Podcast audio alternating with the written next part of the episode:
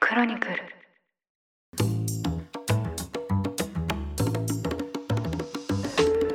おはようございます2023年5月14日日曜日ニュースコネクトパーソナリティの野村貴文ですこの番組では平日毎朝5分間で世界のメガトレンドがかかるニュースを解説しています日頃からお聞きいただきまして誠にありがとうございますさて今日は日曜版として1週間に配信されたニュースを振り返っていきたいと思います休日のともにリラックスした気持ちでお聞きいただければ嬉しいですそれでは早速お呼びします経営競争基盤共同経営者の塩野誠さんです今週もよろしくお願いいたしますはい、塩野です。今週もよろしくお願いします。はい、しのさん、あの連休を挟んで、このニュース小話は2週間ぶりの配信となりましたね。そうですね。あれなんか、ちょっとね、自分のリズム的に、あれないぞみたいな感じはしました。 そうですね。はい。毎週これ、日曜日の直前に撮ってるんですけど、先週は、まあ、お休みでしたね、収録そうが。ですね。はい。はい。ゴールデンウィークはどんな感じでお過ごしになられましたかゴールデンウィーク、それはね、もう引きこもりですよ、ただの。引きこもりそうですか。はい。もうだって引き取り人がたくさんね、お外にいますからね。そうですね。はい。引きこもって何されるんですか引きこもって、自分のポッドキャスト聞いてたらやばい人ですよ ね。それはいいですけど、まあなんかそのコンテンツ愛があって、私としては嬉しいなと思うんです頭けはちょどっ。とね、ええ危ない方でいらっしゃいますよね。そそううですすると、え自分の考えがどんどんどんどんこう強化されていきそうな感じしますよね。ー まずいじゃな いですか。独裁者感ある。そうそうそう そう。極の方向に行きそうな感じしますけど。えー自分の話聞いてねやっぱそうだよなとか言ってね、はいそうそうそうそう。どん どんあ、やっぱこの人も言ってんな、みたいな感じで。危な自い分なんですけどね。大変危ないですねいやいやそうなんですよね。でもまあ、えーあれですね、冗談抜きで、本当にゴールデンウィーク特別編も多くの方に聞いてくださいましたね。あ本当ですね、ええもうね皆さん冗談だと思って聞いていただいて結構ですね 本当ね、えいやいやえいやいや、もうあれ真剣なメッセージですよ、本当に。いえいえもうはい、はいスーパーザレゴットウィークだったんですい ませんそうですね。まあそこはでい、塩野さんの幼少期のお姿も垣間見えたっていう。あれ結構おかしな人です よね今思えば、 ネズミさんとお友達だったっていうね。ええ友達か否かわからない問題もわありかんなますいですけど、は。はいまあちょっと新たな一面が垣間見えたんで、また、ええこの Q&A 回もやっていきたいなと思います。はい、はいよろしくお願いいたします。よということで、今週もどうぞよろしくお願いしまろす。しくお願いします。ちなみにですね、今回の配信もブレインスリープさんに提供いただいておりまして、この後ご案内を配信させていただきます。ここでブレインスリープからより早くより深く脳が眠る枕ブレインスリープピローのご紹介です今回ご紹介するブレインスリープピローはベストセラー書籍スタンフォード式最高の睡眠のメソッドを集結して作られたビジネスパーソンにおすすめの枕ですブレインスリープピローのポイントは3つ1つ目は通気性90%以上が空気層の特殊素材でできたこの枕は熱や湿気がこもらず快適な睡眠環境を作り出します2つ目が特許構造によるフィット感頭の大きさや重さに合わせて形が変化し使うほどオーダーメイドのようなフィット感になっていきます3つ目がメンテナンス性シャワーで簡単に丸洗いが可能です睡眠時間を十分に確保できない寝たはずなのに朝に疲れが残っているなど睡眠に悩みを抱えているビジネスパーソンにおすすめですということで先々週に引き続きまして今回の配信もですねブレインスリープさんにスポンサーいただいているんですけど、まあ、こう睡眠ということでお話をすると睡眠って本当に仕事や人生にとって大事だなと思っていまして個人的には7時間以上できたら8時間寝ないとなかなか翌日に差し障りが出ますし、まあ、その限られた睡眠時間もですねなんとかこう質を良くしたいという思いのもと例えばですね枕を変えてみたりとかマットレスを変えてみたり結構まめにやっていますで今回のですねブレインスリープピローもこの縁があってお試しをさせてもらったんですけど目覚めた時にあなんとなく頭が軽いかなっていうようなそういった印象も受けましたでこれがですね通気性によるものなのか頭の大きさに合わせて形が変化したことによるものなのかまだそれは定かではないんですけどいずれにせよしばらくの間試してみて自分にどんな変化があったのかというのをですね測ってみたいなと思いましたこのピローなんですが本体価格は税込み3万3000円選べるカバー付きです枕の高さは低め普通高めの3種類から好みに合わせてお選びください概要欄にリンクが記載されていますのでぜひチェックしてみてくださいブレインスリープさんスポンサーいただきましてありがとうございました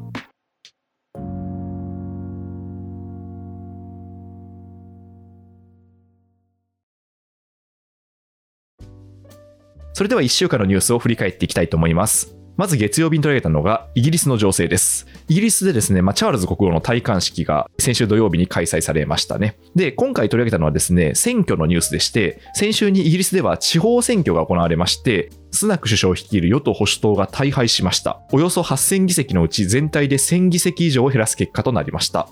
そしてですね、最大野党の労働党は500議席を増やしまして、北アイルランドを除く地方議会の合計議席が21年ぶりに首位となりました。で、この背景にあるのはですね、EU 離脱後の経済の低迷とインフレということです。はい。ということで、このイギリスを取り巻く一連の状況をどうご覧になりましたでしょうか。なんかこのイギリスの選挙ではい。投票所ってあるじゃないですか投票所、はいはいはい。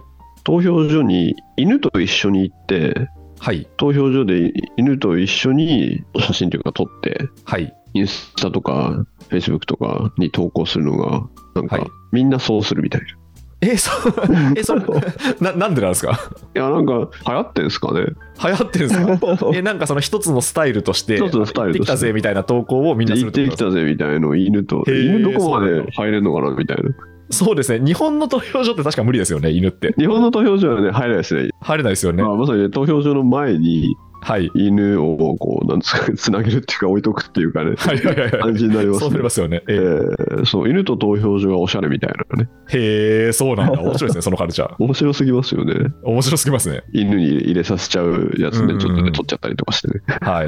はいそうなんかそういう感じでそういう感じでっていうかやってみたいですけどもこういうなんはかコントラストがすごいですよね、まさにうんおっしゃるように今ねインフレも続いてますしはい。あと、まあ、欧州、特にブレグジットを果たしたイギリスで生活費の高騰とか、あと、まあ、物が入ってこないはこい。ととかうんある中で、70年ぶりの戴冠式ですよ。そうですよね。本当に。え戴冠式は戴冠式で、なんかやっぱりこう、映画の景色というか、あ、これ本当に現代でやってるんだって感じしますよね。いや、もうなんかね、中世絵巻みたいになってましたよいねや、。そうなんですよ。うわ、すごって思いました、本当に。えー私も全部見ちゃいましたけどあ、全部見ました。すごいですね。結構長かったですよね。なかったですね。 えいや、なんかいろいろ考えさせられますよね。だから、あれはあれですごいソフトパワーでえ。はいはいはい。もうないわけじゃないですか、あそこまでちゃんとやる国が。本当にそうですね。ででまあなんかその伝統というもの自体が結構後から作られたものも多かったりとかはい。全てがすごく古式ゆかしいというかええええないとかそういうのもありますしあとすごい短縮したとか はい。あとキングがちょっと寝ちゃいそうだったとかそうですね。 まあまあ、長いですから、お疲れになりますよね、それは。王冠がね2キロあるとかねいや、そうなんですよ。なんか王冠重そうだなって私結構印象を感じましたけちょど。っ とね重そうでしたよね。えええーでも例えばじゃあ中世であったりとかじゃあ例えばもうあれですよ異世界ものではい。なんかこう転生したら王だったみたいなはいはいはい。なんかありそうですね、そういうの。 を書きたい人はもうあれはい参考にするしかないですよ ね、確かに。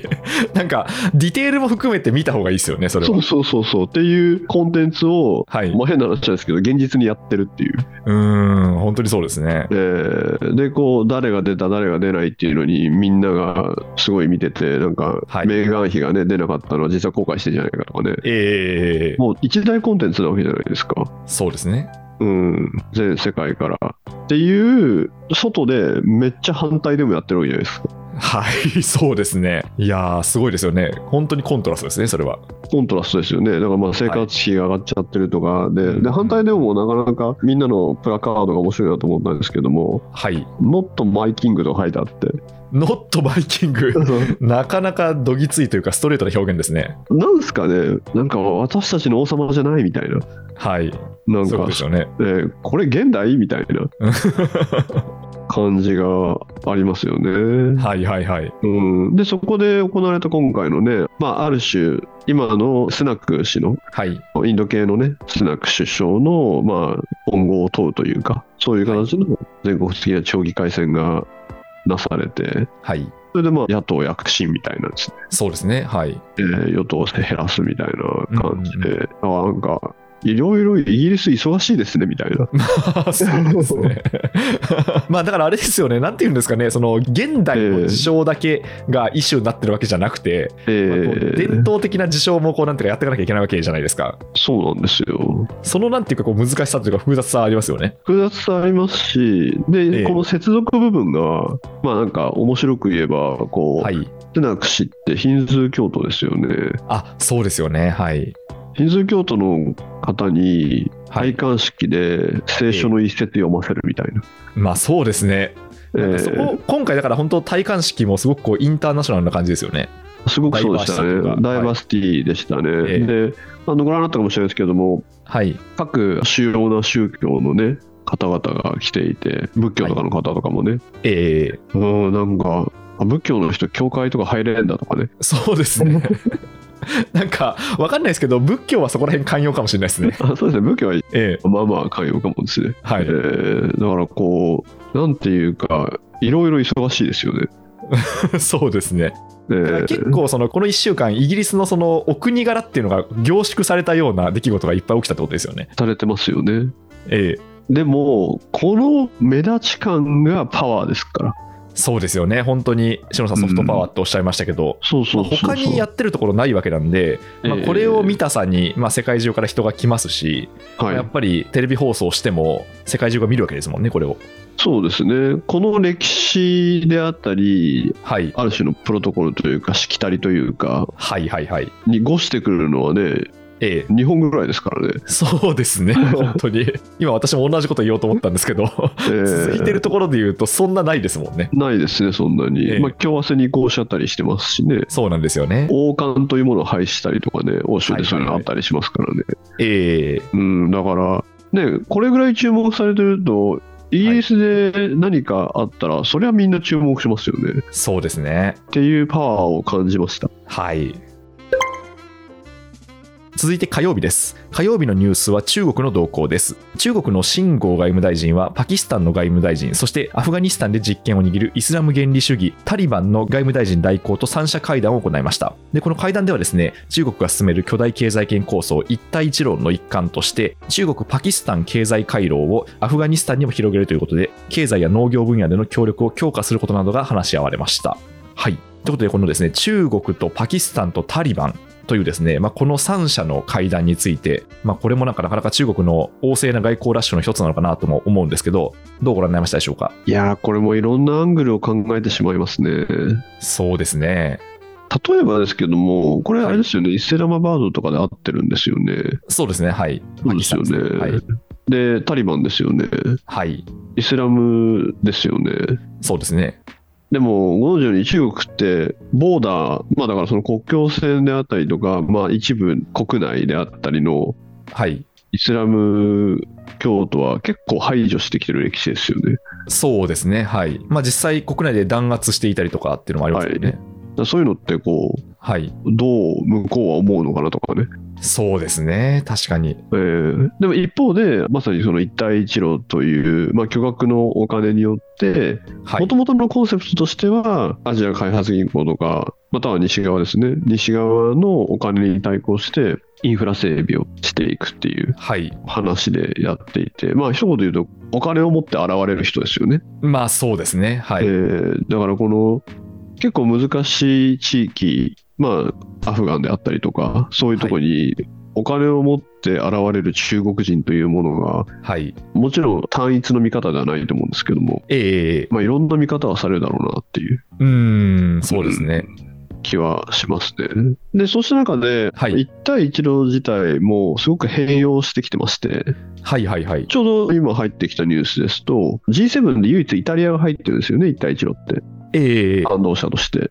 はい。抜けるって言い出して、うーんえ。ーで、抜けるかもみたいな。はいはい。イタリアというと今、メローニ首相ですけども、ええかもって言っていて、で、まあ実際になんか2019年だったと思うんですけど、イタリアが入った時は、え、なんでみんなあそこ入んのみたいな、みんなには言われて、そうですよねえ。ーなんかこう、イタリア入っちゃうのみたいな感じでしたけども、ええやっぱり抜けるみたいな動きもありますし、はいあ。と、だいぶそのインフラ、まあ、じゃあ道路作りますとか、はいパ。イプライン作ります的な、デカめのインフラから、今ってだいぶこう、バイオ関連とか、よりこう、デジタル関連の、じゃあこう、サーバーのインフラに行きますとか、ソフト系の投資にどんどんシフトしていって、あ、そうなんですね。うん、だから、でっかい道路みたいな話からバイオテクノロジーとかの方に行ったりとか、うんまあ、ワクチン外交みたいなのもありましたしね、はいはい。あ、そうですね。そういええば。ーなので、だいぶその投資も併用してきて、で、よく言われてるところのスリなんかみたいな話で、まあ、お金を貸し込まれて、はいはい。で、結局貸し込まれたら、じゃあ港であったりとか取られちゃうよみたいな言説ってあったと思うんですけども、そうですね。ここでですね、実際にじゃあ金融、ファイナンスの世界で考えると、はい。まあ、そんなに実務って簡単じゃないんですよね。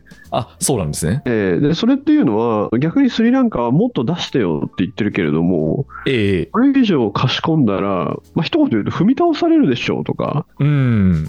思うわけですし、はいはいはい。で、踏み倒したですよねというところで、じゃあちょっと港もらうからって言った時に、ええすごい嫌だとか言われたら、はい。 じゃあこう武力行使すんのみたいな。そうですね。強制力が働かされないですよね。そうです。だから借りるまでは大変だけど、借りちゃったら強いんですよね。はいはいはい。あ、そうか。だから借りた側の方がこの構図で言うと強くなるわけですね。強くなりますね。だからそれでうんうん。普通にお金貸し借りを人がやってるのと別に変わらない。はいはいはい。うんうんうん。でそこのマネージをどうやってリスクヘッジしていくっていう話なんですけども、はい。なんか借りたけどもう知らねえみたいな、うんうん。逆に強く出されてないものはないんだよとか言われ たら、っなるほど。そうなんですね。ていうことって全然起きるんですよね。だかえら、えええ貸して担保にこれ取ってみたいなデジタルな話ではないんで、はいはい。逆にスリランカなんかは、だいぶ中国側としてもこれ以上貸し込んだらやばいかもみたいなはい。風になってましたし、うん。だからやっぱりスリランカがおかわりって言って、まあ、3000億円ぐらいおかわりって言ったんですけども、はい。ちょっと無理ですって言いました。そうなんですね。そこはじゃあ、断ったんですね。そうですね、だからやっぱりそんな単純じゃないですよね、うん、うん。担保の取り方、契約の取り方、でちょっと問題になってるのが、こういうプロジェクトファイナンスであったりとか、はいはい。政府系金融機関によるローンのストラクチャーであったりって、はい。まあ、割とこう、いつものやつって感じで、テンプレといえばテンプレ化されて、プラクティスが確立してるんですけど、うん。中国はそれをすごい秘密主義にやってるんで、はい。ちょっとどんな契約か分かんなかったりするんですよね。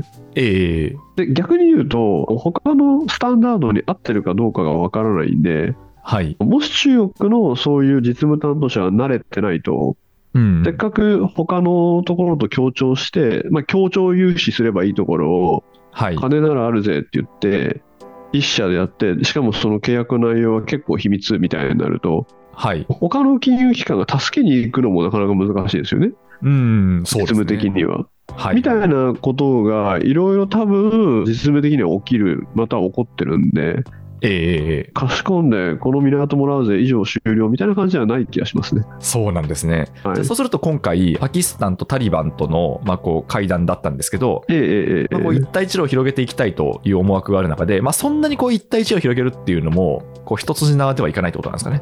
あ一言言うと昔の大盤振る舞いフェーズが終わってはいはいはい。緊張になっているって感じですかね中国側が。ああ、そういうことですね。ええだからなんかこう見た目オセロみたいにどんどん中国マネーが入って、ええええじゃあパタパタパタってこう色が変わっていくっていうイメージではもうないですね。そういうことですね。えーやっぱりそれは実務の難しさですよね。はいはいはい。はいでもなんかそのタリバン、パキスタンっていうと、またこれ、結構中国の動向でやってますけど、はいなんかまあこう世界の陣営が分かれてる感じがすごいしますよね。そうですね、まさに今やってることっていうのは、どっちの陣営に引き込むか合戦っていうのをはいはい。やってる中で、そういう意味では、割とその政情不安定な国であったり、はい独裁的な国、権威主義的な国っていうのは、まあ、言い方が難しいですけども、中国がくれるものと相性がいいんですよね。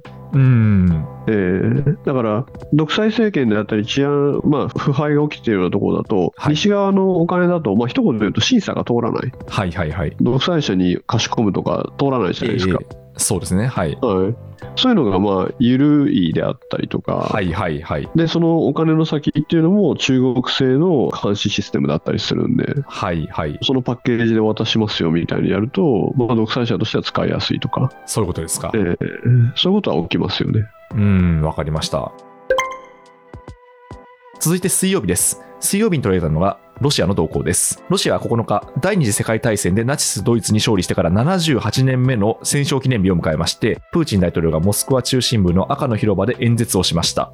まあ、ただですね、今回はそのウクライナとの戦闘が1年以上続く中、モスクワを除く20カ所以上の各地では関連行事が中止になりました。またですね、出席者も事前発表より減らされまして、主力の戦闘車両もパレードに出されないということで、まあ、割とこう小規模なイベントとなりました。はいで、まあ、これもですね、つい先日にですね、大統領府クレムリンを狙ったドローン攻撃があったばかりで、まあうん安全上の問題に加えて、ロシアの余力のなさを専門家は指摘しています。はい。で、まあ、この演説ではですね、まあ、こう侵攻の正当化、そして欧米批判、そして国民の結束を呼びかけました。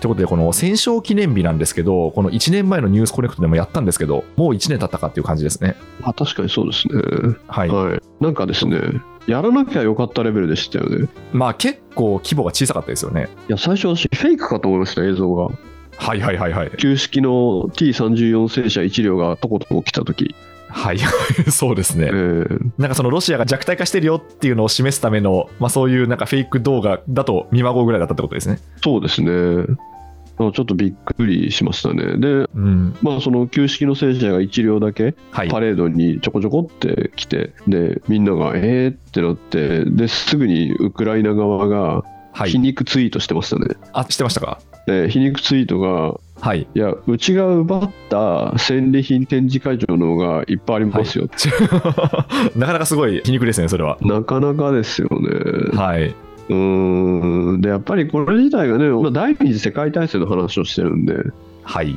第二次世界大戦のナチスドイツを倒したっていう話を、まあ、ずっと戦勝記念日としてやっていてはい。でもそろそろちょっともうナチスは結構前に倒しましたよおじいちゃんって言いたくなっちゃいますよねうん、まあそうですね。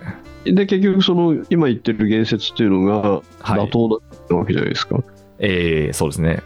うんだからどういう歴史観なんだとはこうね思いますしうん。うんそうですねであれなんですよね先ほどの、まあ、クレムリンに対するドローン攻撃って、はい。まだよく分からなくて、はいはいはい。まあ、ウクライナ関係か否かっていうのとあとまあ国内の反政権とかはい。えーでまあ、国内の反政権みたいな話ですとだいぶこうプーチン氏のパワーが失墜していってえー、そうするとこういろんななんですかね政治ゲームを始める人が出てくるとでそんなの今まで全く考えられなかったわけじゃないですかうん、そうですね。まあえー完全にその反体制派を抑え込んでましたよね。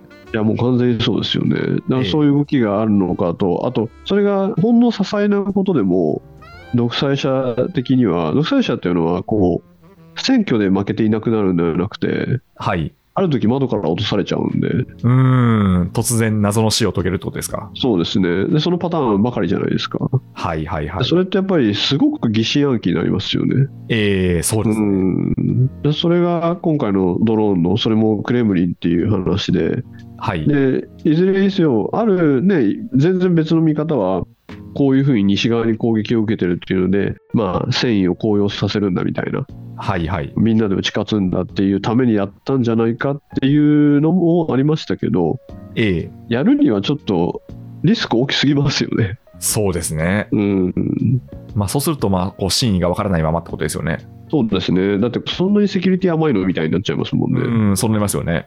そのね、防衛システムにしても。はい。うん、だから、なんかそこも注目ですし、あとそういう軍事パレードとか、じゃあ戦車を、まあ、独裁者の前に戦車を並べるであったりって、はい。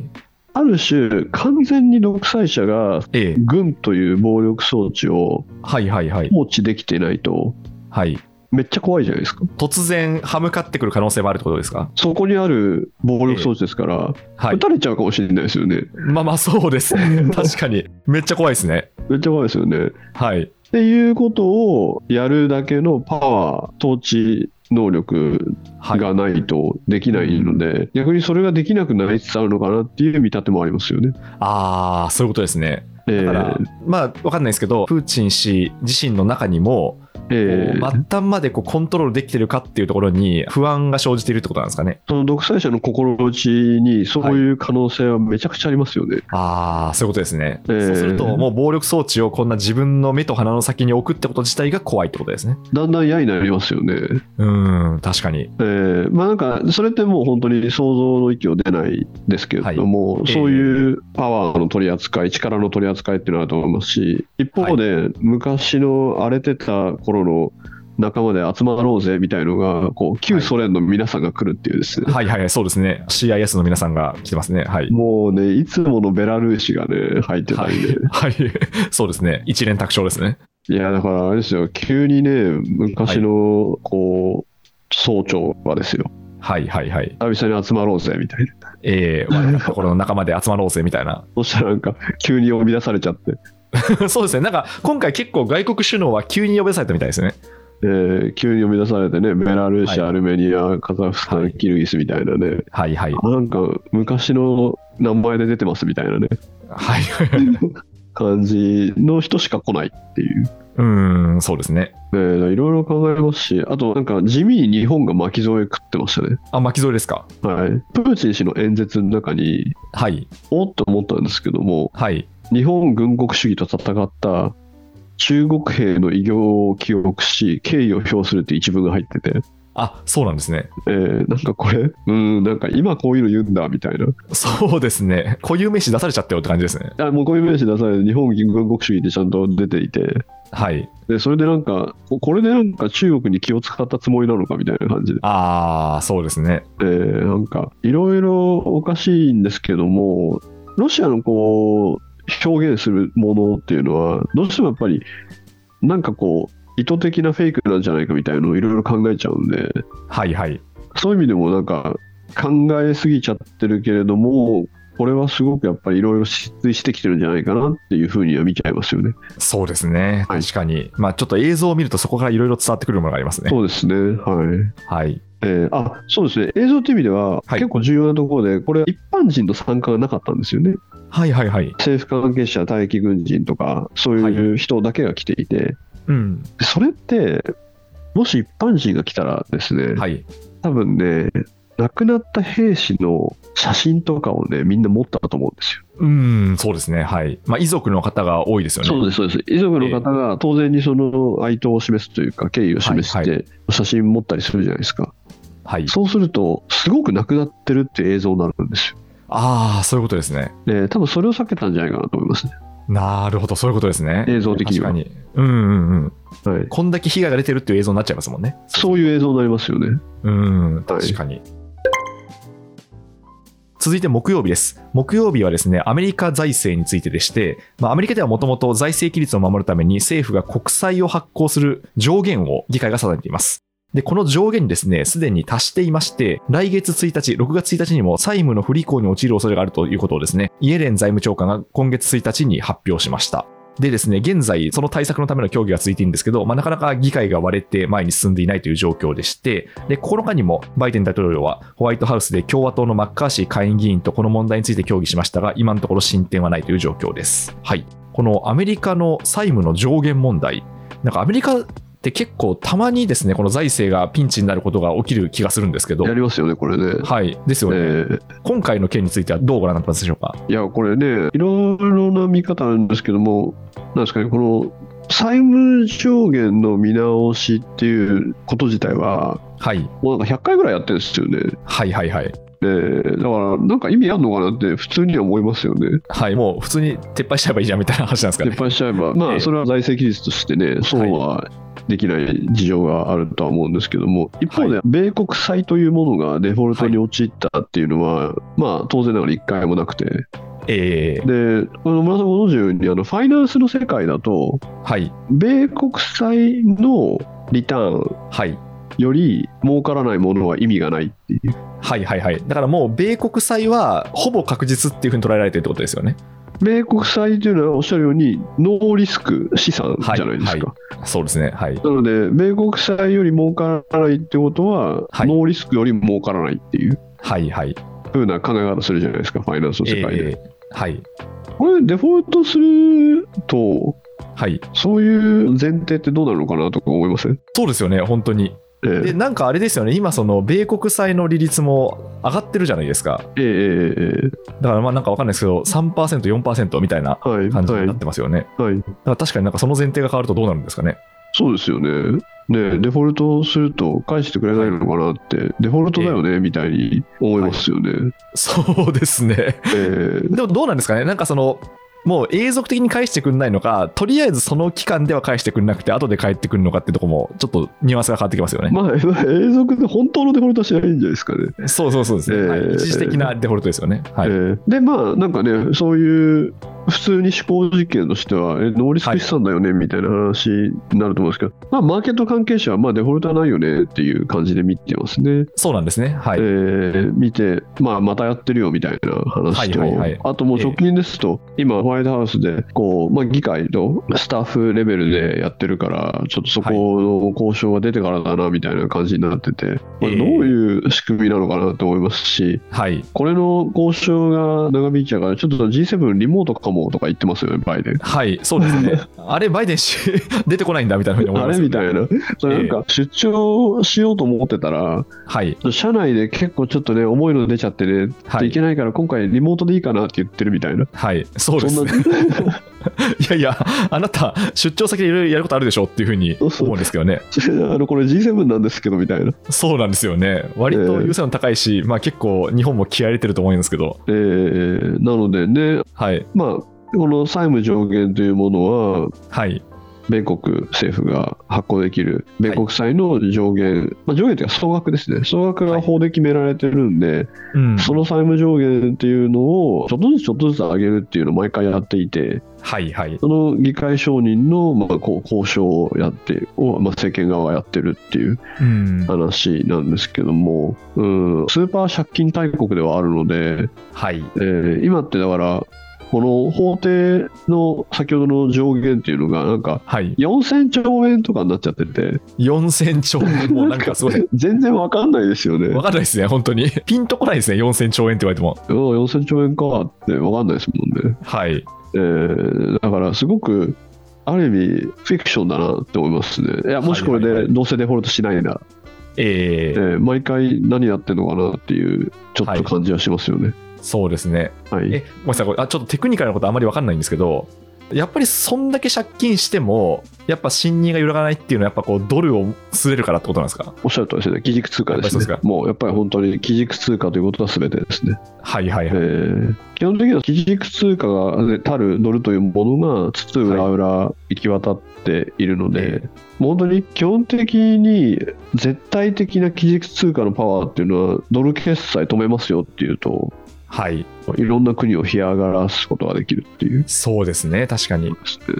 うんああ、そっか。じゃあ、それで、まあ、ちょっと別のニュースですけど、中国がその人民元決済っていうのをこう広めようとしてるみたいな、まあ、それも対抗する意図があるってことなんですかそうですね、もちろんですね。はい。それで経済圏を作ってしまって、はいで逆にそのドルなしで経済が回るというはい。ことを本当に実現した場合は、えアメリカは大きなパワーを失うんで、えうん、そアうメですリカね。の大きなパワーは、その圧倒的な軍事力、で、その軍事の意味は、各国に基地があるっていうようなはいはいはい。威力ということと、基軸通貨。ええっていうものが、まあ、ある種だからネットワークですよね。はい。軍事ネットワークと通貨ネットワークですよね。うん、うこれを諸外国に張り巡らされすることができたってことなんで、ん。はい。そうするとやっぱり先ほどの一帯一路っていうのは新ネットワークですよね。うん、そうですね。えーで、お金、中国人民元で、融資してインフラを作っていくっていうことは、その経済を人民元で回していくってことなんで、はい。おのずと新ネットワークになっていって、えーで実際はですもんね、あの米国なんかですとあの、基地の中は米国ですもんね、ああ、そうですよね。自由に行動できますもんね。あなおかつドルですよね、ああ、そうですね。そうかそうか。ドル流通しますね。そうだはねい。、みたいな、だからネいットワーク、ミニ米国をはい。軍事的にいろんなのが置いてる状態ですよね、基地って。そうですね。確かに。えーだからそのネットワークの戦いっていうふうに見ると、またちょっと面白いと思いますね。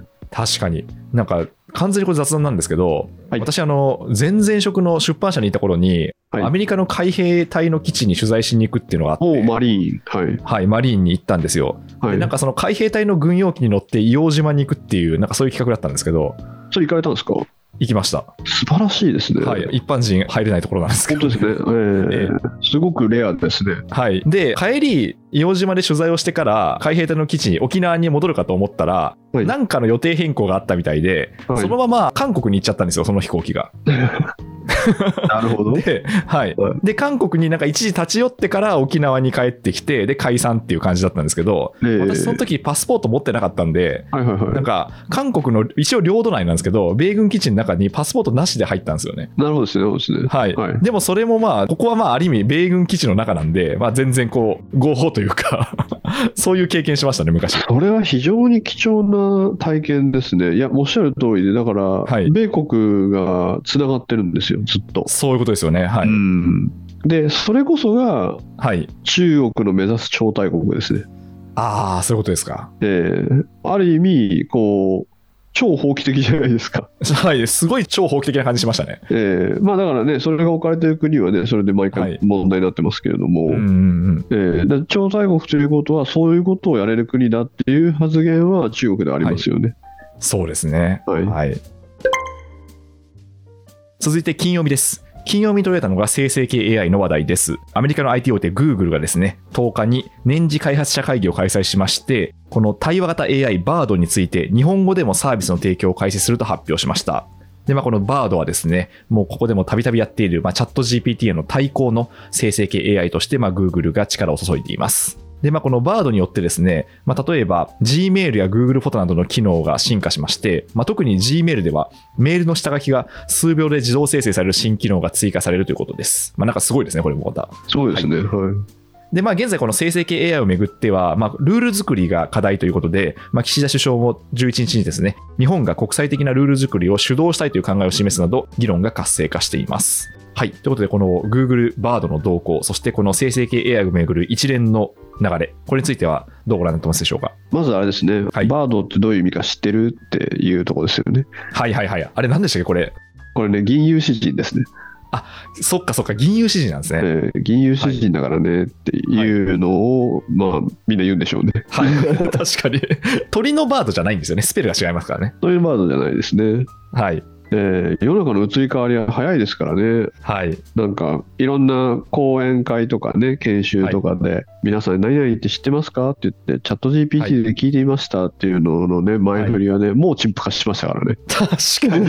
そうですね。本当にもう今やったらダサみたいなね。確かに。すごいですね。なんか、ネタがこう、陳腐化するスピード早いですね。もう数ヶ月で消も費う秒期ですよ切れてね。ます。 秒ですね、本当に。秒ですよね。確かに。そっか、だから、バードっていうのは、人間が話すような自然な文章で返してくれるってことで、まあ、それを詩人になぞらえてるってことなんですね。そうですね、銀融詩人ですよね。はいはいはい銀融詩人っていうとね、なんかね、ロープレしか出てこないっていうね、そうです ね。なんか、ロープレの職業でいますけど、あります実よね際にはほぼ見たことないですね。えーちょっと遊び人っぽいやつっていう、はい、そうですね。あの、ポロ、ポロロンって言ってハープとかに、なんか奏でるやつですね。はい。ありますよね。というバードですけれども、はい。やっぱり今後、すごくまたもう一段大きな変化っていうか、もうどんどんどんどん変わって、多分来年は全く世界変わってると思うんですけど、はい。バード出てきて、で、まあ、GPT-4 みたいな、チャットはい。 GPT はい。あるじゃないですか、ええ。もうみんな会話させ始めましたよね。はいはいはいはい。それ同士でってことですよね。ええはいできますよね。できますよね。はい。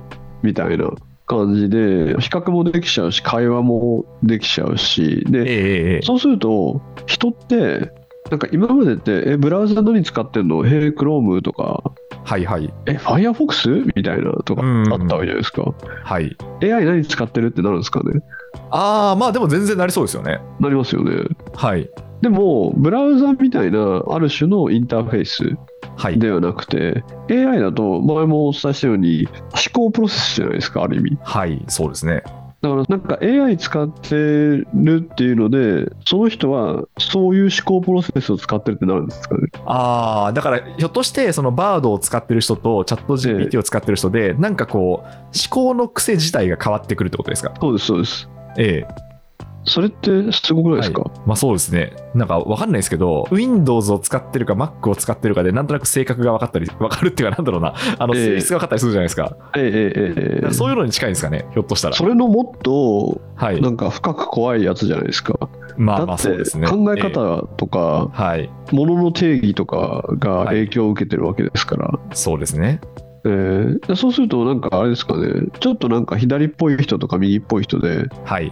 なんかバードレフトを使ってるみたい なまあでも、ありえますよね、そういうの。ありえますねありえますねなんとなく派生系のものっていうのがいっぱい出てきて、えでえまあ、どんどん多分それ学習していって強化されていくじゃないですか。ええまあ、それこそあの塩野さんが引きこもって自分のポッドキャストを聞かれていたっていうことを聞 かない聞かない聞かないですけど、 ええ、でもやっぱりこう強化されていくんで、なんとなくその何を使ってるかによって、その人の思想っていうのが分かってくるっていうのはありそうですよね。そうですねだから究極的にまあじゃあ今回 G7 で AI の話するみたいのもなんとなくみんなが生き物の本能として気がついてるのが多分そこで、ええ知らないうちにある思想を AI に紛れ込まされていてはい。それをずっと使っていたらそこの思想が強化されるとか、うん。まあそれはある種の洗脳ですしはい。そういうこともなんとなく気がついてるっていうかうんうんうん。いう気はしますよね。そうですね。で一方で多分今もうすぐに起こる競争まあその事業ビジネスとしての競争は、はやっい。ぱりもう本当プラットフォーマーとしてのプラグインの戦いでしょうね。はいはいはい。プラグインの高い。ええだからあれですね、マイクロソフトと組んだ OpenAI、それはチャット GPT だと、マイクロソフトの、じゃあ、ワードとか、Excel とかにええ生成系 AI が入ってくれるんで、はい、こ確れか作っに。といてって言ったら、じゃあ今この喋ってることは、もうスライドでポコポコ出てくるとか、ええいうふうに、既存のそういうオフィスワークに使ってるソフトにプラグインとして入ってくるっていうのが、まあ、どっちが便利か問題になってきて、はい。ええでバードが出たんで、もうだから、バードに、ちょっとこの野村さんになんか挨拶状を書きたいんで、ちょっと下書き書いてって言ったら、バードが書いてくれて、そうですね。 G メールにポコって出て、はい。見て、あ、いいよいいよって言って押すみたいな。はい。まあ、全然ありそうですよね、そういう世界は。あ、もう全然できますね。だから、そういう感じに、既存のプラットフォーマーたちが持っている、みんなの使ってるソフトに、どういうふうに AI がプラグイン、組み合わせとして入ってくるか、はい。で、こっちが便利だねっていうのに、人々がどんどん慣れちゃって、うんうんうん。っていう世界が一旦できますよね。そうですね。まあ、そうすると、まあ、それこそあの塩野さんも別の動画で別の動お話し画されてましたけど、はい、あの佐々木さんとの動画で、佐々木さんとおの、話しされてましたけどはい、はいピ、ポットさん。はい、ピロットさんとの動画でやられてましたけど、まあでもそうですよね、まあ、ますますこれでできて、チャット GPT というか、その生成系 AI ができて、困る人と困らない人、てかむしろハッピーな人の格差は広がっていきますよね。そうですね。あとやっぱり技術が追いついたなっていうところは、昔 Windows ってイルカがいたんですよね。いましたね、はい。 Windows の画面にはイルカが住んでいて、はい、で、なんか、まあヘルプなんですけども、はい、はい、はヘい。ルプイルカなんですけども、まああんまりなんか頭が良くないイルカだったんで、はいみんながすぐなんかイルカ消し方とか検索しちゃうみはたいな、こい、うしてましたね。ちょっと不憫、不憫でしたね。不憫なイルカさ んが。いまだに覚えてますけど、イルカ消すってコマンドやると、なんかこう、バシャンっていって、こう、水に潜るようあ、そうなそうそう。アニメーションで消えていくんですよね。消えていくみたいな。えあいつ復活しますよ。え。そうですね。はいすごいな。イルカがあれですね、めちゃめちゃ頭良くなって帰ってきたってそこう、とです帰よっねてきたよって言って、うわ、すごい。アーマードイルカみたいな。アマートイルカみたいな。 すごい。これはあれですね、なんか20年ぐらいの時を経て武器を経てイルカ復活すると思うんですよね、復 Windows 活。しますね。うん。そうですかス。ライドとかバババって吐き出しちゃって。っうわ、すごい。いや、もうちょっとイルカなしでは仕事できないですね、それは。てなっちゃいますよね。だから技術きたなって感じですよね。ありますね。大規模言語モデルで。はい。いや、そうなんですよちょっと。はい。私としては結構楽しみな未来ではあるんですけど、そうですね。で、今回のええ Google の Bard っていう意味で、やっぱはりいリアルタイム性、その検索結果との接続ってのはめちゃくちゃ強いんで、はい。そこは一つ優位性がありますよね。そうですね、確かに。えー検索結果を引っ張ってくるっていう、はい。チャット GPT だとね、ちょっと工夫しないと、うんうんうん。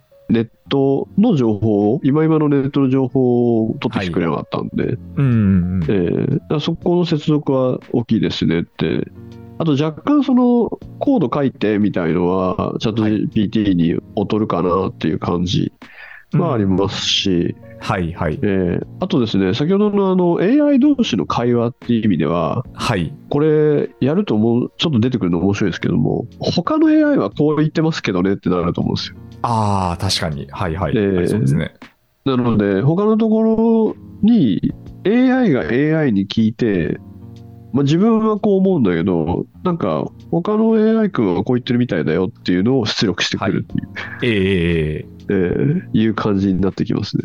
てかーなってます。なるほどなってますかなってます。いや面白いですね いえやーちょっと、まあ、多分この後もあの定期的に何がリリースされたとかこれができたみたいな情報が出てくると思うんでそうですね、はいうーんね人間は何をやっていけばいいのかそうですね、はいまあ、その時にはやっぱりあれポスト平成のキャリア戦略を見て ます ねはい、はい、塩野さんの著書をあはいりがとうございますあ りがとうございます。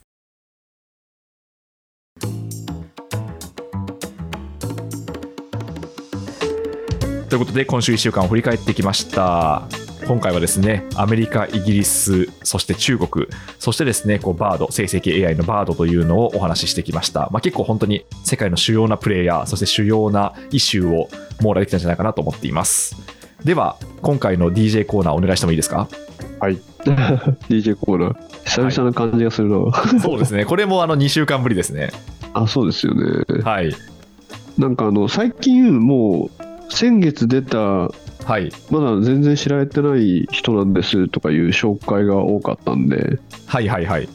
全然またちょっと変えて、あ、そうですか。はいえ。ーでちょっと前にミスタービッグって来日してたんですけど、えええもう90年代っていうか80年代後半90年代か、90年代かな90年初頭にやってたバンドで、はいで、まあ、とにかくギタースクールの先生とかできちゃうような、まあ、ギター、ベース、まあ、みんな上手い人が揃ってバンドをやってみたみたいなはいはいはい。感じで当時出てきたんですけども、ええあのギタリストポール・ギルバートで,、はいで名前が大物っていう最初から大物っていう名前ミスター・ピックっていう。はい、そうですね。そういう名前ですね。はい。当時なんだろうって思いましたけれどもはい。やっぱりいい曲があってあと日本ですごい人気あったんですよねロックバンドとして、はいはいはい。日本でものすごく人気があってでそのそこからちょっと30年前の曲ですけどもはい。 「ミスタービッグで2曲ご紹介しますと1曲目は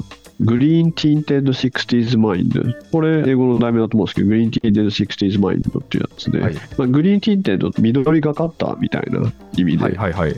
緑がかった60年代みたいなはい感じはないんですはけい。ども、で実際これなんかどういう話かっていうとはい。 90年代に出てきたミスタービッグのこのはい曲書いた人が60年代の映画を見た時にはい。古い映画だったからそのフィルムが緑がかってたんだよねっていうとこからなんあで、すけそどういう意味なんですね。そうそうそうそういう意味なんですよだから結は構いはい詩的な意味なんですけどもえええええ銀融詩人的なえ はそうですね。バード的な。はい。バード的な意味なんですけども、このイントロがめちゃくちゃかっこいいイントロなんですけども、はいはい多はい。分今の人が聞いたら、え、これ人間が弾いてんのみたいなうまさなんですね。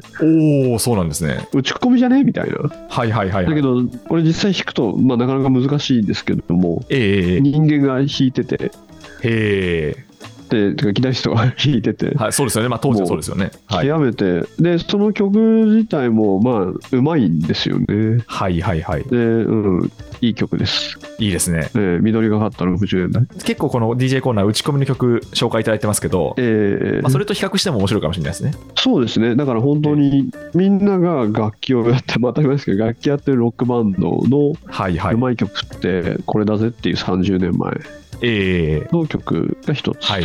で、またもう一曲がこれも Mr.Big で、はい。これもだから昔のロックバンドのアルバムに何曲か入ってるアコースティックっぽい曲っていうか、はい。はい。で、なんかね、今ですとなんかアルバムも解体されちゃってるから、ああ、はいはいはい。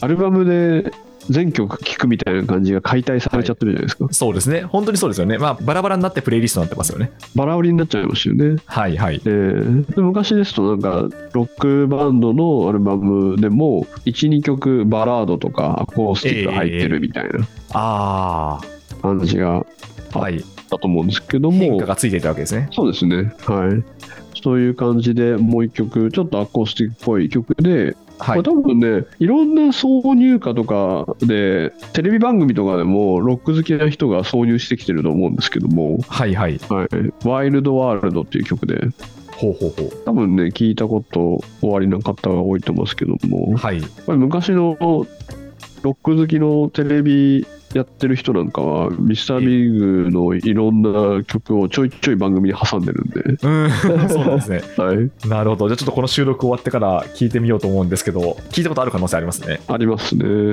はいという感じで、今回は全然違う趣向で、確かはい、に。ありがとうございます。来まし た。なんはか、そうですよね。幅広いですね。 とにか く。い、どんなプレイリストだってないっやていまや、すもそうんね。なんですよ。本当に。でもなんか、塩野さんの頭の中が過去と未来を往復す るそうですね。過去と未来と幼稚園をね、養子園を往復するという、はい、そうですね。往復してますね。はい。えー、ということで、今回はミスタービッグの2曲、 2曲、紹介できました。ぜひ。はい。はい今聴いても良い。はあい。りがとうございます。